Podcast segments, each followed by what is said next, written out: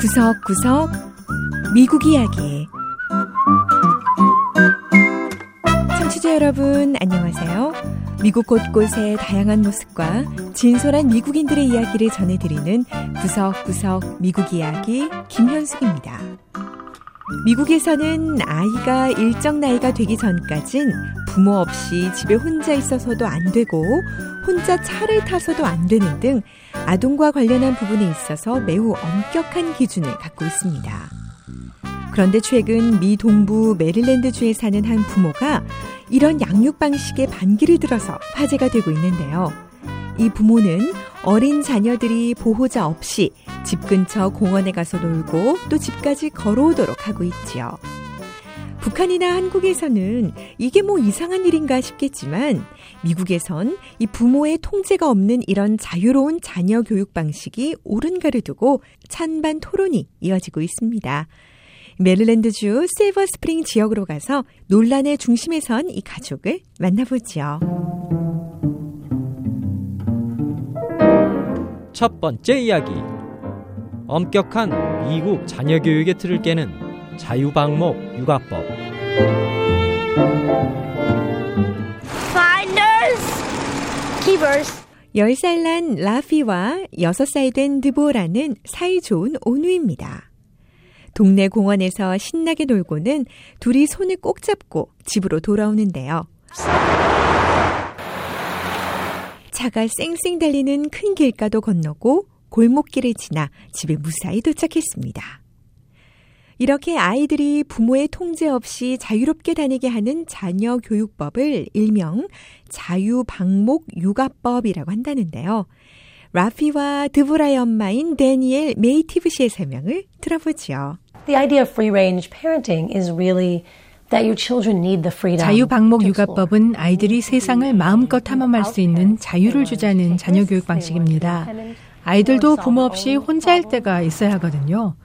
혼자 있으면서 장애물도 만나보고 그것들을 통해서 독립심을 키우고 또 스스로 문제를 해결하는 방법을 배우게 되니까요. 하지만 최근 라피와 드보라는 공원 놀이터에 다녀오다가 경찰과 맞닥뜨리게 됐습니다. 경찰은 아이들에게 경찰차를 타게 했고 집까지 데려다 줬죠. 아이들의 아빠인 알렉산더 메이티브 씨는 이해하기 힘든 일들이 바로 그때부터 시작됐다고 했습니다. 경찰관들이 애들을 집에 데리고 왔더라고요. 저는 아이들을 바로 넘겨줄 걸로 생각했죠. 내 집이고 또 내 아이들이니까요. 그런데 경찰관들은 제게 신분증을 달라고 하더니 뭔가 행정적인 일을 처리하는 것 같았습니다. 더 놀라운 건 경찰이 가고 난 뒤 몇 시간 만에 지역 아동 보호국의 직원들이 우리 집을 방문했다는 겁니다. 지역 아동 보호국의 직원들은 메이티브 씨 가족에 대해 조사에 들어갔다고 합니다. 메릴랜드 주법은 8살 이하 아동은 혼자 있게 될 경우 13살 이상인 보호자가 반드시 곁을 지켜야 하는데 메이티브 부부가 이런 메릴랜드의 주법을 어겼는지 조사하는 거지요.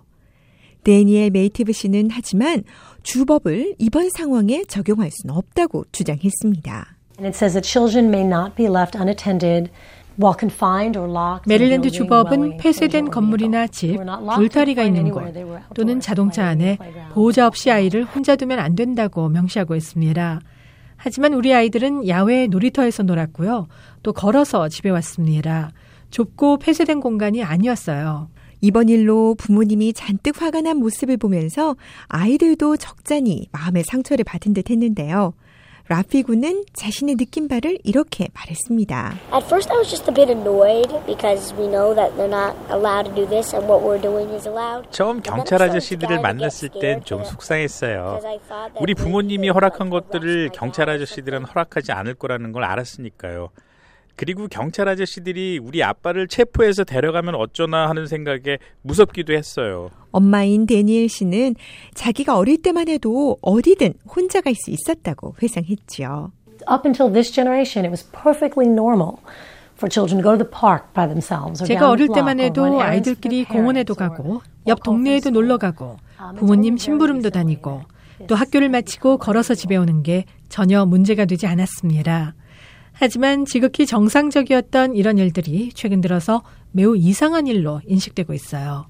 오늘날 미국의 많은 부모들은 아이들을 혼자 집에 두는 것이 위험하다는 이유로 그러니까 아이들을 보호하는 차원에서 이런 엄격한 아동법을 지키고 있습니다. 그래서 집에 어린아이를 혼자 두지 않고 또 학교에 가든 어디를 가든 꼭 부모가 차에 태워서 데리고 오는 게 당연시 되고 있지요. 버지니아 주에 있는 메리 워싱턴 대학의 홀리 슈프린 심리학과 교수는 하지만 과도한 육아 방식은 아이들에게 좋지 않다고 말하는데요. 슈프린 교수는 미국 부모들의 과잉 보호를 지적한 책 헬리콥터 부모들의 공동 저자이기도 합니다. 부모들이 과잉 보호를 해서 아이들 주위에 늘 배회하고 또 아이들의 문제를 부모가 다 해소해 주다 보면 아이들은 어려움이 직면했을 때마다 자신감을 갖지 못하고 부모의 도움을 반드시 필요로 하게 됩니다. 자기 앞에 놓인 장애물을 스스로 해결해 볼 기회가 없었으니까요. 다시 말해서 아이들의 자신감을 키워줘야 할 부모가 오히려 그걸 막고 있는 겁니다. 메이티브 부부는 아직 자녀 방치를 이유로 법적인 조치를 받진 않았다고 하는데요. 이달 말에 아동보호국의 조사가 마무리될 예정이라고 합니다. 그리고 여전히 라피와 드브라는 둘이서 공원에 가서 신나게 놀고 또 집으로 걸어오고 있는데요. 자, 미국의 엄격한 아동보호법에 맞서 자유방임 양육법이 목소리를 높일 수 있을지 많은 부모들이 관심을 두고 지켜보고 있습니다. 두 번째 이야기. 가정집에 예술을 옷 입히는 여성 건축가.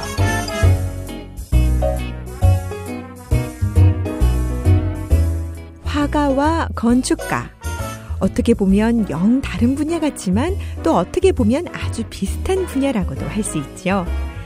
미국 워싱턴 DC 지역엔 건축가로 또한 화가로 명성을 날리며 많은 돈을 벌고 있는 사람이 있는데요. 거기다 이 건축가가 중년의 여성이라 더욱 화제가 되고 있습니다.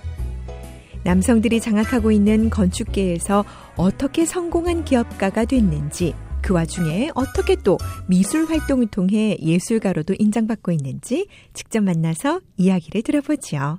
The balls in the air are how many balls we have going in the air. 크리사 울프 씨가 자신의 작업실에서 유화를 그리고 있습니다. 크리사 씨는 아주 어릴 때부터 미술에 관심이 있었다고 하네요. My parents died when I was young and I lived 저희 부모님은 제가 어릴 때 돌아가셨어요. 그래서 저는 여러 친척들 손에 컸는데요. 저와 가장 오래 살았던 친척이 그리스의 유명한 예술가 집안 출신이었습니다. 친척의 가족들은 그리스의 교회와 가정집에 프레스코, 그러니까 벽화를 그리는 화가들이었는데요. 그 가족들이 미국에 이민을 오면서 가업이 이어지게 됐지요. They would do paintings in churches and then on top of it they did construction. 저희 삼촌들은 교회 벽화를 그리셨고 또 건축 일도 하셨어요. 왜냐하면 미국에서 벽화로는 돈을 벌 수가 없었거든요. 저는 그런 삼촌들을 정말 존경했어요. 그리고 시간이 될 때마다 삼촌들을 따라다니며 건축 일도 돕고 그림도 그렸죠. 역시 어릴 때의 경험은 무시할 수 없었습니다. 크리사 씨는 지금 화가가 돼서 다양한 세계를 그림에 담고 있는데요. 거기다 삼촌들처럼 본인도 주택을 짓고 또 새롭게 보수 개조하는 건축업까지 하고 있으니까요. So we're pretty much gutting this house. This is a typical renovation. As long as I can remember, I loved building things. 제가 기억하는 한 저는 어릴 때부터 뭘 만들고 고치는 걸 정말 좋아했어요. 그래서 그림을 그리지 않을 땐 늘 뭔가를 만들곤 했죠. 하지만 남성들이 주도하고 있는 건축업계에서 여성으로서 성공하기까지 어려움도 많았습니다. 크리사 씨에게 가장 기억에 남았던 일을 물어봤는데요. Pretty sure I was going to get a job. I was very excited about it. 한 번은 건축 의뢰가 들어왔는데 밑그림과 그림 몇 점을 완성해서는 건축을 의뢰한 부부한테 보여줬죠. 당연히 그 부부가 저를 고용할 거로 생각했어요. 그림만 봐도 정말 아름다웠고 특히 부인이 제가 제안한 모든 것에 만족했거든요. 그 집을 나오면서 역시 사람들이 좋아하는구나. 그럼 내가 얼마나 열심히 작업했는데 라고 혼잣말을 하는데 우연히 집안에서 그 남편이 하는 말이 제 귀에 들리는 거예요. 부인한테 우리 집을 여자 손에 맡길 일은 절대 없으니까 그렇게 알라고 하더라고요. 그때 아 이게 바로 여자 건축가의 숙명이구나 그런 생각이 들었죠. 하지만 이제 크리사 씨는 이 건축업계에서 인정을 받을 정도로 성공을 이뤘는데요. 워싱턴 DC 인근의 부촌에서 작업한 주택들은 건축상을 받기도 했죠. Look at the designs if you notice that the, they run through. 크리사 씨는 집을 짓거나 또 개조할 때 예술가적인 안목을 더해 구석구석 독특하고 예술적인 소품을 두고 또 구조 자체도 평범한 집과는 달리 예술적인 기품이 넘칩니다. 하지만 크리스 씨는 남성이 주도하는 산업계에서 성공하기 위해선 여전히 남성보다 더 열심히 그리고 더 오랜 시간 일해야 한다고 했는데요. 앞으로의 전망도 밝게 보고 있었습니다. I would love to see more women young women. 저는 제가 사랑하는 이 건축업에 종사하는 여성들, 특히 젊은 여성들을 더 많이 보고 싶습니다. 저는 제가 사랑하는 일, 그리고 제가 열정을 갖고 할 수 있는 일을 직업으로 삼고 살아간다는 사실이 너무나 행복합니다. 지금도 건축 현장에서 땀을 흘리고 또 화폭 위에는 열정을 쏟아내고 있는 크리사 울프 씨. 많은 여성 화가들 그리고 건축가들에게 본보기가 되고 있습니다. 구석구석 미국 이야기. 오늘 이야기도 재밌으셨나요? 다음 주에는 미국의 또 다른 곳에 찾아가 더욱 새로운 이야기와 함께 여러분 다시 찾아오겠습니다. 지금까지 김현숙이었습니다.